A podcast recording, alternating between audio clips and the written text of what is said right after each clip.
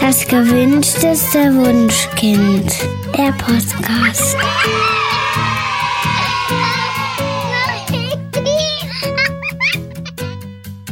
Hallo und herzlich willkommen zu unserem Podcast Das gewünschteste Wunschkind aller Zeiten. Ich bin Daniel Graf. Und ich bin Katja Seide. Unser heutiges Thema ist die Vorschulpubertät. Eingeladen haben wir dafür Alu von Große Köpfe.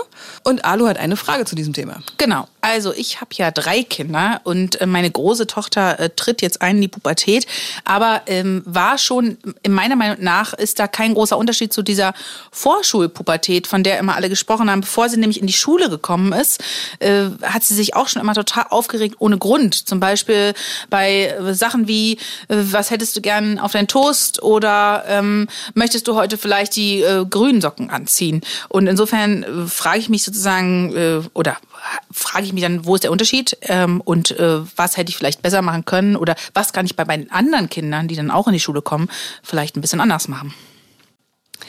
Wie hat sie denn reagiert, als du gefragt hast, willst du heute die grünen Socken anziehen? Ja, das ist total explodiert. Ähm, hat mich angeschrien, hat gesagt, es ist, ist ihr äh, scheißegal. Darf man das sagen? ja, das darf man sagen. Genau, und ähm, ist dann auch teilweise rausgerannt. Und also es war schon das volle Programm auf jeden Fall. Hm? Okay, ja. Also es ist ja so, dass ganz häufig äh, den Eltern eingeredet wird, dass Jungs ähm, in dem Alter zwischen vier und fünf so einen Hormonanstieg haben. Und damit wird ganz häufig diese Vorschulpubertät erklärt. Das Ding ist, dass das eine Urban Legend ist. Also die, diesen Hormonanstieg gibt es gar nicht. Ähm, der Testosteronanteil ist bei Mädchen und Jungen bis zum zehnten Lebensjahr gleich, nämlich null. Das heißt, dass vor allen Dingen Jungen in dieser Vorschulpubertät ähm, so ausrasten, ähm, im, im Alter zwischen fünf und sechs, sag ich mal, liegt definitiv nicht an Hormonen. Und wie du uns gerade gezeigt hast, ist es auch gar nicht nur bei Jungen so, dass die Jungen so ausflippen, sondern ebenso Mädchen. Und die kann, das kann man nun wirklich nicht mit, mit dem Testosteron erklären. Eine bessere Erklärung ist, dass die Kinder merken, dass es auf die Schule zugeht. Und ähm, Menschen und auch wilde Tiere, die können mit Situationen, in denen sie sich, denen sie sich hilflos ausgeliefert fühlen, wo sie sozusagen ohnmächtig zu, zugucken müssen, dass die auf sie zukommen, ähm, schlecht, schlecht umgehen. Also wir haben da so ein archaisches ähm, Programm im Gehirn, das ist Fight or Flight. Also entweder du, du kämpfst gegen das, was da auf dich zukommt, oder du fliehst. Und im Falle der Schule funktioniert beides nicht. Du kannst weder gegen den Schuleintritt kämpfen, niemand, also du musst in die mhm. Schule, zumindest bei uns in Deutschland. Und du kannst ihm auch nicht entfliehen. Also es ist, es kommt unweigerlich auf dich zu. Das merken die Kinder und das merkt, merkt das Gehirn der Kinder und diesen, diesen Stress, der sich da aufbaut, der ähm, entlädt sich eben durch solche Ausraster, die so urplötzlich kommen, wo man eigentlich gerade total freundlich mit den Kindern redet und bam, hat man, hat man äh, so einen fiesen Satz sitzen. Ja. Mhm, aber das würde doch heißen, dass sie eigentlich Angst vor der Schule gehabt hätte und eigentlich freuen die sich doch alle total drauf in dem Alter. Du hast doch, also ich kenne kein Kind sozusagen, was keine Vorfreude auf irgendwie dieses Groß, als groß empfunden werden dann auch gehabt hat. Das ist auch tatsächlich so. Also die Kinder freuen sich wahnsinnig, aber es ist halt so ein zwiegespaltenes Gefühl. Also einerseits die Freude, es ist etwas Neues, ich entwickle mich weiter, ähm, es wird aufregend, aber trotzdem ist ganz unterschwellig die Angst noch da. Das Unbekannte ähm, auch wirklich nicht Einfluss nehmen zu können, das löst schon so ganz, ganz, ganz untergründige Ängste aus. Das können die auch gar nicht formulieren. Das wäre viel mhm. einfacher, wenn sie es sagen könnten. Ähm, deswegen denken wir, oh, sie freuen sich und erkennen das an der Stelle gar nicht, dass es eben auch ein großer Stressfaktor ist, nicht zu wissen, was kommt und was passieren wird. Mhm. Und, und oft sprechen die Erwachsenen in ihrem Leben ja auch von, ähm, jetzt fängt der Ernst des Lebens an oder wenn ein Kindergartenkind irgendwas macht, dann sagt die Erzieherin vielleicht, oh, oh, oh, oh, wenn du das aber in der Schule machst, das lässt die Lehrerin jetzt aber nicht mehr durchgehen. Also müsst ihr mal darauf achten, ganz häufig kommt von Erwachsenen bei so Vorschulkindern solche Sätze, also die immer noch mehr Angst machen äh, vor der Schule. Also doch, Angst mhm. ist, ist eine ganze Menge dabei und es ist ja auch ein Riesenschritt. Also jetzt sind sie die Großen in der Kita und wissen, wie es läuft. Sie haben da drei Jahre oder vier Jahre schon verbracht und äh, kennen die Abläufe und in der Schule also sie kennen das Gebäude vielleicht einmal durch einen Besuch, aber sie wissen eigentlich nicht, was da abläuft. Und sie werden dann wieder die Kleinen sein, sie müssen neue Regeln lernen, sie müssen neue Menschen kennenlernen, sie müssen sich, ähm, sie müssen Freunde machen und das alles mehr, also spüren unsere Kinder vielleicht auch nur unbewusst, aber ich denke auch viele, viele von den Punkten sind ihnen bewusst. Und doch, ich denke, dass das eine ganze Menge an Angst mit der Freude damit schwingt. Aber ich habe doch auch Angst als Eltern, wenn mein Kind in die Schule kommt. Mir geht's doch genauso. Ich darf auch nicht ausrasten, wenn das Kind mich fragt. ähm, ne? Also ich meine, diese Angst sozusagen, die haben ja nicht nur die Kinder oder worüber ihr jetzt gerade gesprochen habt, sondern mir geht's doch genauso. Ich habe auch, ich weiß ja auch nicht, was passiert, wenn mein Kind in die Schule kommt. Mich stresst es ja auch. Doch, du weißt, du weißt zumindest, du bist ja schon mal durch die Schule durchgegangen. Also du weißt auf jeden Fall, was Schule ist. Hm. Ähm, du, du hast Schule selbst schon erlebt. Du weißt, dass Schule nicht so schlimm ist. Du weißt, dass man Freunde findet. Und das alles, also du hast natürlich Ängste davor, was da, wie dein Kind in der Schule bestehen wird und du, das, du, es macht dir vielleicht Sorgen, dass es, dass es nicht, äh, dass es eben keine Freunde findet oder was auch immer. Aber das sind, also erstens sind das, sind das nur Sorgen und keine wirklich existenziellen mhm. Ängste. Mhm. Und zweitens habe ich jetzt vergessen, warte.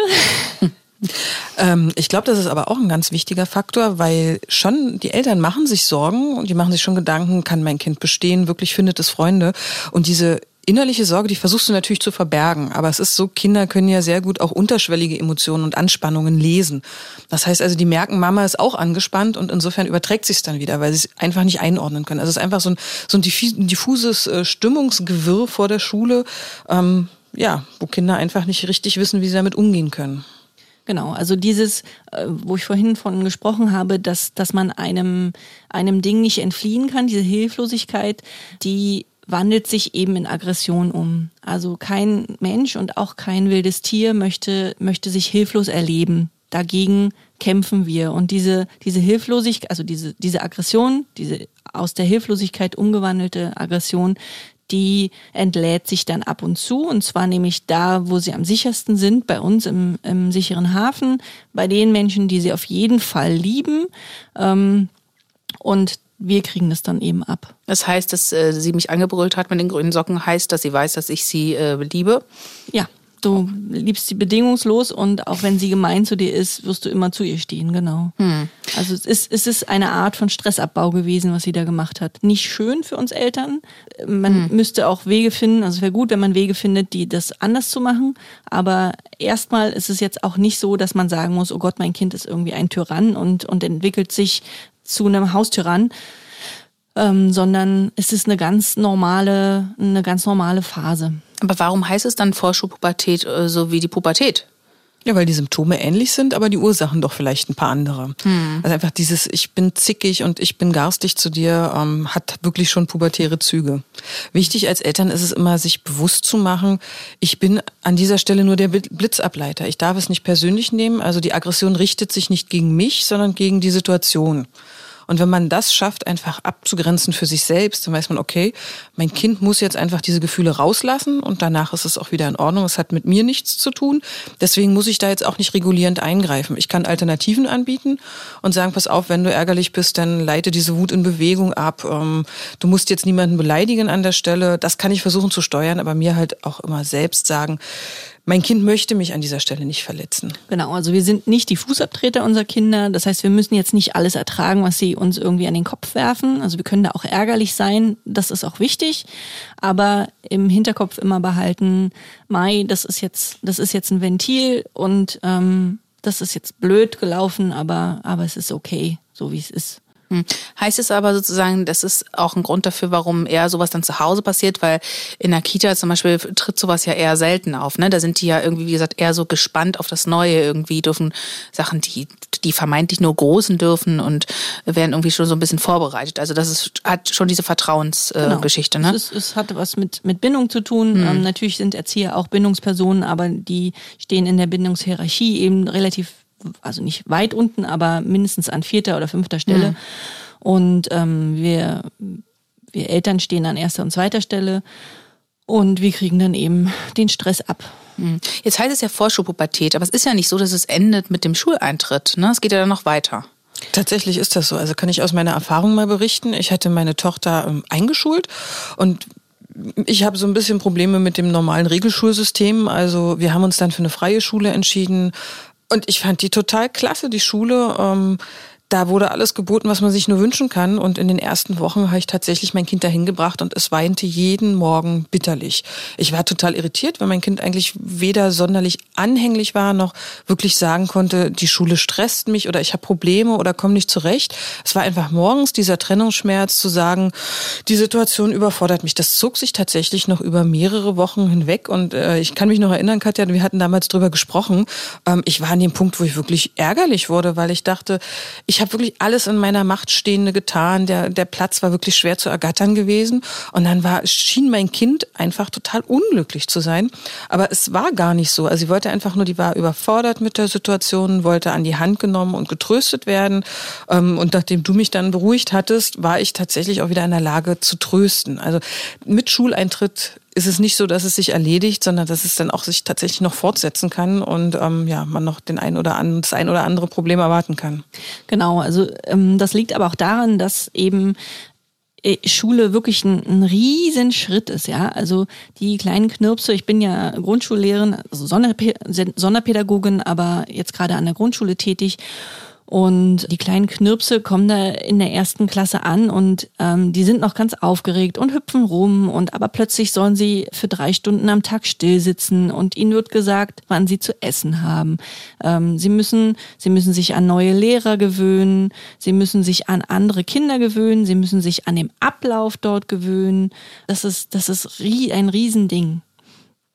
Und ähm, deswegen kann es sein, dass dieser Stress, also der, das ist aber dann veränderter Stress. Also es ist nicht mehr, ähm, ich, ich fiebere auf ein Ereignis äh, hinein, das ich nicht ändern kann, sondern jetzt ist es diese Anpassungsschwierigkeit, oh mein Gott, jetzt bin ich da und ich muss mich neu dran gewöhnen und es ist alles so schwer, ich bin müde, aber ich muss jetzt gehorchen hier, ähm, ich muss auch aufpassen, schließlich lerne ich jetzt gerade die ersten Buchstaben und ich muss ausmalen, ich muss leise sein. Ähm, das ist super viel Stress und das kann darin münden, dass die Kinder am Anfang tatsächlich nicht ähm, zur Schule wollen. Aber ähm, es, wie gesagt, ich will nochmal dahin zurück, es geht mir als Eltern genauso. Ich bin ja auch in einer völlig neuen Rolle unterwegs. Ich muss ja zum Beispiel zu Elternabenden und ich hasse Elternabende. Wer schon mal welche erlebt hat, weiß warum. Ja, zweieinhalb Stunden sitzen und zuhören und auf diesen Ministühlen sitzen und irgendwie sich Notizen machen die ganze Zeit und zum Schluss mit null Infos nach Hause gehen. Ja, also sozusagen, ich, ich kann das äh, total verstehen, aber ich frage mich dann sozusagen, wenn es mir schon so geht, was kann ich denn tun, um mein Kind zu unterstützen in so einer Phase? Also ähm, du hattest ja vorhin gefragt, warum du nicht ausrastest. Ja. Also äh, das liegt daran, dass du schon Impulskontrolle hast, ähm, die du dir hart erarbeitet hast über die Jahre. Also Impulskontrolle ist ja etwas, was ähm, was man noch nicht, was man noch nicht von Anfang an hat. Und tatsächlich ist es so, dass diese Impulskontrolle in den Grundschuljahren erst kommt. Also Kinder in der in der Kita haben sehr wenig Impulskontrolle. Also die haben eine Idee oder einen Impuls und führen den sofort aus. Ähm, und in, den, in der Grundschule fängt es dann an, dass sie langsam sich beherrschen können. Deswegen können sie auch zum Beispiel sitzen bleiben, ähm, wenn der Lehrer das sagt. Ähm, das ist aber ein Ding, was man lernen muss. Und wir Erwachsenen haben halt eine ausgereifte Impulskontrolle und Kinder eben noch nicht. Und deswegen explodieren unsere Kinder und wir eben nicht. Aber was hast du gesagt? Ich wollte wissen, wie ich sie in der Phase unterstützen kann. Also wie ich mich selbst unterstützen kann, äh, sozusagen kann ich jetzt daraus ableiten, aber ähm, indem ich Schnaps trinke beim Elternabend und versuche meine Impulskontrolle zu bewahren. Aber wie, wie kann ich denn meinen Kindern da gerecht werden? Genau, also dieses Ausrasten ähm, muss nicht sein. Du kannst deinem Kind Alternativen geben und zwar also wie ich schon gesagt habe, es geht darum, dass, dass ein Kind sich hilflos fühlt, dem hilflos ausgeliefert, dass es jetzt eingeschult wird. Also diesen Punkt kann man ja nicht ändern. Ähm, du kannst vielleicht mit deinem Kind in ein anderes Land ziehen, wo es keine Schulpflicht gibt. Das wäre eine Möglichkeit. Aber wenn du jetzt hier bleiben möchtest, dann kannst du für dein Kind nicht ändern, dass es eingeschult wird. Ähm, das heißt, diese Hilflosigkeit kannst du ihm nicht nehmen, aber du kannst Alternativen finden, wo es sich nicht hilflos fühlt. Das heißt, du kannst dem Kind Sachen anbieten, wo es Selbstbewusstsein zeigen kann oder wo es, wo es sich aktiv fühlen kann. Zum Beispiel mögen Kinder in der Zeit ähm, gerne gefährliche Sachen.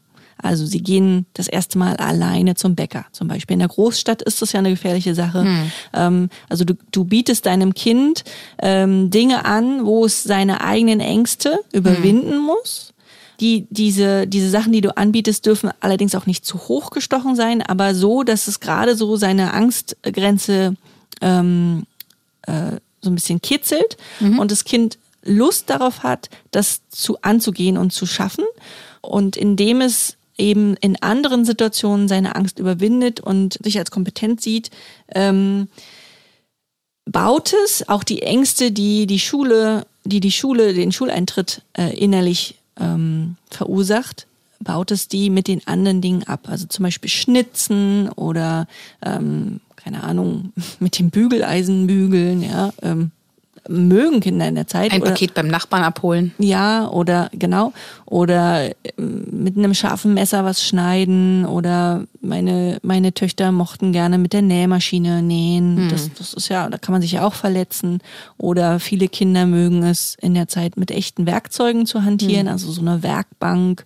Letztens hat, hat eine Mutter mir gesagt, ähm, der ich das erzählt habe, die hat gesagt, okay, ich habe dann auf deinen Rat hin mein Kind Kastanien mit einem Akkubohrer bohren lassen und der war wie ausgewechselt. Ja, also es ist, ähm, es sind Dinge, die du anbietest, wo sie Herausforderungen haben, wo sie Freiheit haben und ähm, wo, wo sie ihre eigenen Ängste überwinden können. Und Okay, das bringt mich zurück nochmal zu meiner anderen Frage, nämlich zu der Frage der Pubertät. Ist das dann auch vergleichbar? Wäre das sozusagen, was dann jetzt wieder von neuem äh, oder auf mich zukommt, mit der großen Tochter auch dieses sozusagen sie anerkennen, wo sie gerade steht und ihr Neues zutrauen? Also ich muss die jetzt nicht mehr zum Bäcker schicken oder so, das macht die alles schon alleine, sondern vielleicht versuchen Äquivalente zu finden oder ist das dann der falsche Umkehrschluss? Nö, also das ist immer Vertrauen in, ins Kind und dem, dem ähm, Herausforderungen zu geben, ist immer gut, auch in der Pubertät. Allerdings in der Pubertät liegt es ja wirklich an den Hormonen beziehungsweise an der Umstellung des Gehirns.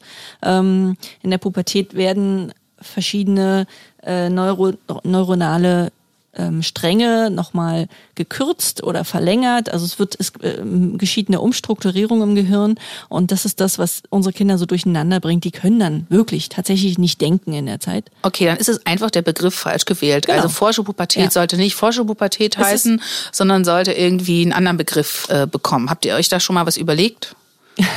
Wir, wir haben von Wackelzahn Rebellen gesprochen, aber also wie Daniel vorhin schon sagte, letzten Endes die Symptome passen ja.